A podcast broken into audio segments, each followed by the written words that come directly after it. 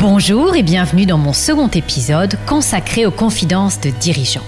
Aujourd'hui, la chance vous sourit, la bonne humeur vous guette. Prenez un bon café chaud ou un verre plaisir et transportez-vous sur le canapé rose du 10 rue de 16.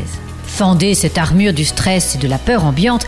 Venez vous réchauffer le cœur au milieu de mes deux invités aux yeux rieurs remplis d'éclairs malicieux. Dignes héritiers de l'optimiste Jean d'Ormesson, personnalités hautes en couleur, elles incarnent à elles deux l'esprit épicurien, un concentré d'humour et d'optimisme qui permettent de transformer les revers de la vie en profit. Leur secret, me direz-vous? Cultiver la chance, cultiver la chance comme des petits miracles au quotidien pour en faire un véritable art de vivre. Jean-Michel Garrigue et Philippe Gabillet Entrez en scène pour notre plus grand plaisir, diffusez votre énergie contagieuse au travers de voix de conteurs, offrez vos conseils judicieux qui permettent d'attraper toutes les opportunités qui mènent à la réussite. Jean-Michel, Philippe, bonjour, soyez les bienvenus. Bonjour, Jeannette. Bonjour, Vienne. Pour vous présenter en quelques mots, Ancien DRH de la Gardère Jean-Michel, tu es aujourd'hui directeur associé au sein d'un cabinet de conseil en affaires privées pour les dirigeants qui s'appelle BLB. Et quant à toi, Philippe, tu enseignes la psychologie à l'ESCP, tu es conférencier et auteur de nombreux ouvrages dont Éloge de la chance et Éloge de l'optimisme. Dans ce contexte morose et décourageant, ces deux sujets méritent de tenir une place prépondérante pour permettre de développer de nouvelles ressources propres à chacun afin de transformer sa vie grâce à des comportements vertueux pour capter la chance. Et si la chance n'avait rien à voir avec les caprices de la fortune ou des probabilités?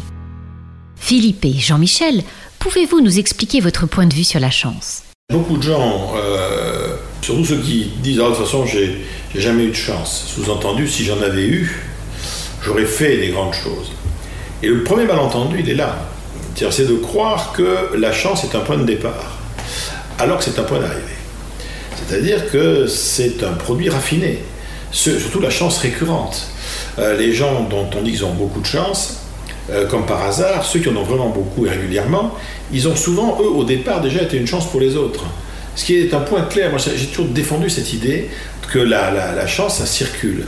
C'est-à-dire que le meilleur moyen pour en avoir davantage, c'est d'en être une pour les autres. Moi je crois profondément que quelqu'un qui se donnerait comme discipline, par exemple, alors là, c'est un point de discipline très basique. Et à partir d'aujourd'hui, je vais m'efforcer, dès que je le peux, d'être un producteur frénétique hein, d'inattendus positifs pour autrui. Je vais, te faire, je vais te faire rencontrer quelqu'un que tu n'aurais jamais rencontré si j'ai payé mon monnaie là-dedans. Je vais t'envoyer un article de journal, comme je sais que tu lis pas ce journal, si je ne te l'avais pas envoyé, tu ne l'aurais pas lu. Or, moi, je pense que là-dedans, il y a des choses qui sont pour toi. La meilleure façon pour euh, euh, réussir dans la vie et atteindre ses objectifs dans la vie, c'est d'aider ceux dont on a besoin et qu'on aime à atteindre les, leurs. La discipline créatrice de chance la plus invraisemblable, c'est, et ça n'a rien à voir avec de la morale, j'insiste bien, moi je ne suis pas du tout, je suis un, homme du réel, je n'ai pas je n'ai strictement aucune euh, conviction religieuse, je suis convaincu qu'il faut donner un maximum sans rien attendre en retour, parce que de toute façon, l'attente en retour, ça sera la surprise, elle viendra un jour ou l'autre. Donc, euh, et voilà, et euh, c'est un élément qui est un élément absolument, euh, absolument essentiel. Les grands chanceux sont souvent des gens curieux, comme par hasard, attentifs. Ils sont, voilà, ils observent ce qui se passe. ce sont souvent aussi, on n'est jamais chanceux comme ça par hasard. Hein. souvent, derrière tous les chanceux, il y a quand même il y a une ligne de fuite, quoi. Il y a un rêve, il y a un désir, il y a une ambition, une intention, comme on, va, comme, on dirait en, psychologie. Il y a cette connexion entre les personnes qui est importante. Dans le fond, les grands chanceux sont des grands recycleurs de difficultés, j'ai des grands recycleurs de malchance, c'est vraiment... Euh, euh, voilà, alors bien évidemment, la, fatalité n'est pas opposable à la chance. Hein. Euh, moi, j'ai connu des gens qui avaient eu des, des gens qui me disaient, dans le monde du handicap, j'ai beaucoup travaillé dans le monde du handicap à une époque, quelqu'un me disait, ah ben moi, depuis que j'ai eu cet accident et que je suis paraplégique, honnêtement, ma vie est devenue beaucoup plus difficile, hein, franchement. Mais pourtant, grâce à cet accident, j'ai pu vivre des choses que j'aurais jamais vécues sans ça. Ça ne veut pas dire que la personne ne préférerait pas de temps en temps ne pas avoir eu son accident.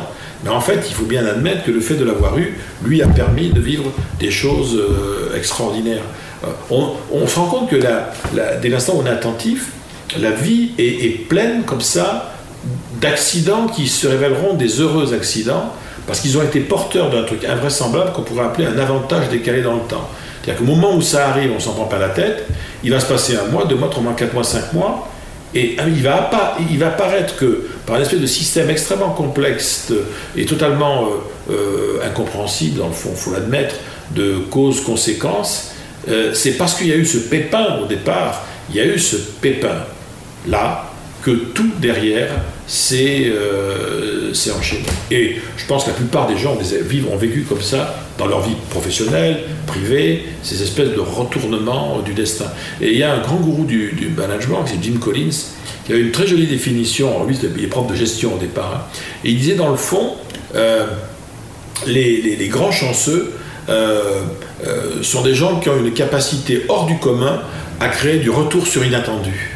Peut-on à tout âge réapprendre à avoir de la chance et à provoquer autour de soi et de ses proches, ça c'est très joli, l'apparition régulière de circonstances favorables inattendues La chance, ce n'est pas une MST. C'est pas une maladie socialement transmissible. On peut mettre quelqu'un dans un contexte qui l'aide à mieux voir la réalité des choses, Philippe a une, expression, je, ne suis pas sûr de la retranscrire en mot à mot, mais l'idée est là, qui est de dire tout le monde a de la chance. Tout le monde a des circonstances dans la vie qui passent devant soi et que l'on peut attraper ou ne pas attraper selon qu'on en est conscient ou selon qu'on s'en rend compte, etc. La véritable différence, elle est là.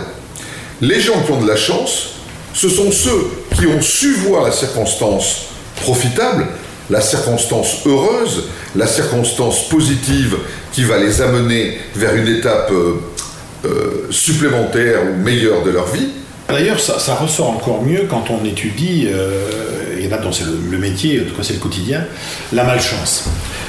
moi, j'ai pas mal travaillé à une époque dans l'univers du social et avec les travailleurs sociaux. C'est pas moi ma, population de, référence au départ. Moi, c'est les travailleurs sociaux vraiment qui m'ont appris euh, la différence entre ces deux notions. Il dit, vous savez, nous, on reçoit des gens qui en permanence sont dans la panane. Quoi. Ils ont la loose absolue. Bon. Il dit, mais il faut tendre l'oreille quand même. Par exemple, il faut apprendre à distinguer les deux réalités de vie qu'il y a derrière ces deux remarques en apparence semblables. Vous savez, moi, j'ai jamais eu de chance. Et deuxième affirmation, vous savez, moi j'ai toujours été malchanceux. Celui qui dit j'ai toujours été malchanceux, il peut faire la liste de tous les emmerdements, les accidents qu'il a eus pendant sa vie. Celui qui dit j'ai jamais eu de chance, c'est souvent en fait une vie où il, surtout il s'est rien passé. C'est-à-dire qu'on venait pas vers lui, mais est-ce qu'il allait vers les autres? On ne sait pas trop. Une espèce de vie, euh, de, une espèce de no opportunity land, quoi, comme il y a des no man's land. Et c'est ça d'ailleurs le contraire de la chance. Le contraire de la chance, c'est pas la malchance. Non, non, c'est l'absence de chance. C'est s'il se passe rien. C'est ça qui est, grave. Et c'est vrai que euh, moi, souvent, on m'avait demandé de bâtir des dispositifs euh, autour de mes comment est-ce qu'on pourrait réveiller la chance chez quelqu'un, etc. Moi, j'ai toujours été étonné dans le monde du développement personnel. On a toujours un petit peu tendance euh, à, attaquer bien en tête quand quelqu'un vient nous voir sur, alors, bon, euh, parlez-moi de vos objectifs, euh, qu'est-ce que vous voudriez que, etc. Moi, je, suis, euh, parle pas trop de ça. Ça me semble pas, en matière de chance, c'est pas le problème. Le problème, c'est de dire voilà, vous aimeriez aujourd'hui, dans le fond, si vous aviez de la chance, allez, vous allez en avoir. Si vous aviez de la chance, première question, qu'est-ce que vous allez en faire? Tant que j'ai pas cette réponse-là, je ne peux pas faire grand-chose. Et là, la personne doit me donner une réponse. Je dis, bah alors donc ça, pourquoi vous ne l'avez pas fait, là, pour l'instant? Vous attendez quoi? C'est la chance, vous attendez, mais vous attendez quoi? C'est une rencontre? C'est un hasard? Vous mettez quoi derrière ce mot chance? Parce que je pense quand même que où qu'on soit dans sa vie, et ça c'est un point qui est, euh, sur lequel il faut être euh, lucide et optimiste, où qu'on soit dans sa vie, c'est soi-même qui s'y amené. D'accord Donc pour moi, la première question, c'est de dire, monsieur, madame, où êtes-vous aujourd'hui dans votre vie et en quoi est-ce que vous vous y êtes amené Tant qu'un individu n'a pas identifié ce qui lui est imputable à lui et ou à elle et à personne d'autre là où il est, on ne pourra rien faire. Après, il y a plein de choses autour. Hein. Il y a la société, euh, les banques, euh, la conjoncture, la crise mondiale, le virus, tout ce qu'on veut. Mais ça peut représenter même 80-90%. Il n'empêche que c'est avec les 10% ou 5% qui nous sont imputables qu'on pourra faire bouger les choses. J'ai toujours dit, écoutez, on ne peut pas tout choisir dans une vie, on ne peut pas tout changer. Mais c'est avec le peu de choses que vous allez choisir de changer que vous allez faire la différence. Donc, la notion de j'ai jamais eu de chance, c'est, alors attendez, on va déjà voir ce que vous êtes aujourd'hui, vous vous y êtes amené comment? C'est quoi les choix que vous avez faits? Vous avez dit oui, alors vous auriez dû dire non, ou non quand vous auriez dû dire oui. On parle d'abord de ça, et après on essaiera de voir sur les voyez, sur les quatre grandes, quatre, cinq grandes dimensions, est-ce que vous êtes attentif? Est-ce que vous êtes curieux? Est-ce que vous avez un vrai projet qui méritait Donnez au moins une chance à votre chance. Donnez-lui un rêve. Euh, ça ne va pas arriver comme ça. Euh, est-ce que vous partagez la chance avec autrui? Puisque vous n'avez pas de chance, est-ce que moi vous aidez les autres à en avoir? Ça serait quand même la moindre des choses. C'est un problème de courtoisie. Bon, voilà. Quand il vous arrive un pépin, ça se passe comment et on, est, je dirais, dans cette. Euh, par exemple, souvent, cette question très simple c'est écoutez, madame, monsieur, ben, si vous étiez sûr, mais alors à 150%, vous auriez l'assurance que ça va réussir, qu'est-ce que vous tenteriez dès demain matin? Et on se rend compte là aussi que parfois la chance va avoir du mal à accrocher la lumière, juste parce que le minimum de désir d'action et d'audace qui aurait pu le, le déclencher n'a pas été là. Un point très important qu'a défilé tout à l'heure, les gens font souvent la confusion entre chance et bonheur. Ah entre je suis chanceux donc je suis heureux. Il y a des milliardaires avec des femmes ravissantes et qui sont en dépression nerveuse caractérisée en permanence. Ça n'a rien à voir. Comme il le disait très justement tout à l'heure, une ordure patentée peut tout réussir dans sa vie. Euh, réussir ses affaires, réussir son mariage, ça n'a rien à voir. La chance n'a rien à voir avec le bonheur. La chance, c'est une capacité à voir les événements et ce qu'ils peuvent en devenir et, pour prendre une expression commune, prendre son destin à bras le corps et transformer une opportunité en réussite. Et justement, pour résumer le mot de la fin par rapport à la situation actuelle de rentrée, on doit motiver au maximum toutes les personnes pour les booster, qu'est-ce que vous pourriez leur dire? J'ai le sentiment que l'ennemi euh, intérieur euh, n'est pas loin. Et je pense, moi je dis souvent qu'un confinement peut en cacher un autre. Et le confinement de l'extérieur, c'est-à-dire le fait d'être confiné chez soi, peut cacher pour chez beaucoup de gens le fait d'être confiné en soi. Et être confiné en soi, c'est effectivement avoir fermé l'ensemble des fenêtres et des portes sur le champ des possibles. Ce qui est dangereux aujourd'hui dans l'entreprise, c'est si s'installe euh, une espèce de mélange comme ça un peu délétère, où on trouvera en gros un tiers de fatalisme. De toute façon, c'est comme ça, pas autrement. Un tiers de doute, Ouais, bon, puis disent que ça va redémarrer, mais bon. Et alors surtout, un tiers de sentiment d'impuissance. Parce que doute plus fatalisme plus sentiment d'impuissance, c'est terminé. La messe est dite. Là, vous direz, le, j'allais dire, la, l'âme est en panne. Et donc, quelle est aujourd'hui la priorité, je vais dire, euh, psychologique, hein, euh, des, euh, sans doute des dirigeants, des managers C'est d'être des, le refus de ces trois trucs-là le refus de la fatalité. Le refus de la fatalité, c'est-à-dire, attendez, on n'a pas tout essayé. On n'a pas tout essayé. Ça va peut-être pas obligatoirement se passer comme ça. Et si par hasard ça tourne mal, on fait quoi? Donc voilà, il faudrait apprendre à fonctionner dans notre tête. Pour se maintenir optimiste, il faut fonctionner dans notre tête par scénario, et en particulier par scénario critique. Par rapport au doute, ah, alors là le problème c'est qu'on ne peut pas éviter euh, que des collaborateurs euh, euh, doutent de l'avancée de la situation, des politiques, etc. Mais faisons en sorte qu'ils essaient de ne pas trop douter de nous, déjà de, de, ceux qui leur sont proches. Et alors surtout, pour moi, le grand chantier, c'est le chantier de la mise en puissance, contrairement au sentiment d'impuissance.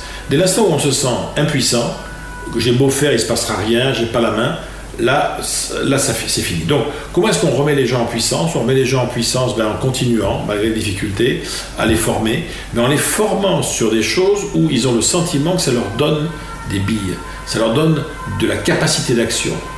On, recrée, on, va combattre le sentiment d'impuissance en faisant cette pédagogie dont je parlais tout à l'heure, des marges de manœuvre, des marges d'action, du libre arbitre, Voilà, recherchons au quotidien vis-à-vis de nos clients, nos fournisseurs, euh, nos partenaires, où peut-on tenter des coups, prendre des, initiatives, etc. ça ne veut pas dire que c'est une garantie, ce pas des recettes. C'est simplement des modalités, des rapports à l'être, des rapports au monde qui entretiennent une énergie collective. Et puis accessoirement, il y a cette idée aussi, ça Dieu sait qu'on a payé pour voir, hein. tout ce qu'on a vécu là, à partir de mars, début janvier, c'était totalement impossible. Donc, la caractéristique du futur, mais sans exception, c'est qu'il a toujours été surprenant. Il n'y a jamais, il n'y a aucun mot. Pourquoi est-ce que ça, Et même demain, par exemple, demain, la pandémie revient. Mais non, elle ne reviendra pas. Il y a des choses qui vont se passer, mais ça n'aura rien à voir avec ce qui s'est passé. Plus jamais on, on, connaîtra ce qu'on a vécu là. Ça sera différent parce qu'on a appris les choses, etc. Moi, je dis toujours, il y a, une phrase que j'adore de Hubert Reeves, l'astrophysicien, euh, qui était un homme de grand bon sens, et qui disait voilà, des catastrophes arrivent, puis elles sont arrivées, et tôt ou tard, on passe à autre chose. Voilà. Je pense qu'il y a ça aussi, c'est-à-dire se mettre en situation, malgré tout ce qui va de toute façon arriver, et on n'a pas les moyens aujourd'hui de, comprendre ce qui va se passer, être en permanence, en du moins tant qu'on est vivant, dans une logique d'action, coûte que coûte. Ça, ça me semble être. Euh, je ne sais plus qu'est-ce qu'il disait, c'était un, un vieux poète coréen qui disait euh, Le jour où tu décides de passer à l'action, quelle qu'elle soit, ce jour-là est sans doute ton jour de chance. Nous vous remercions pour l'écoute de ce podcast enregistré en juillet dernier. C'était une très belle fin de journée ensoleillée et douce que nous avons clôturée par un dîner hautement pétillant, joyeux et rempli d'amitié. C'est tout cela que nous souhaitons vous transmettre pour vous donner le courage et l'énergie de rentrer dans ce mois de novembre si particulier. Cet art de vivre l'optimisme et de savoir capter la chance se cultive par tous les temps et face à toutes les difficultés pour les surmonter. Nous retrouverons ces belles journées gorgées de soleil et de retrouvailles chaleureuses, avec en plus une force et une expérience supplémentaires pour relever tous les défis qui nous attendent. Je vous retrouve très bientôt pour un nouvel épisode. Et d'ici là, portez-vous bien.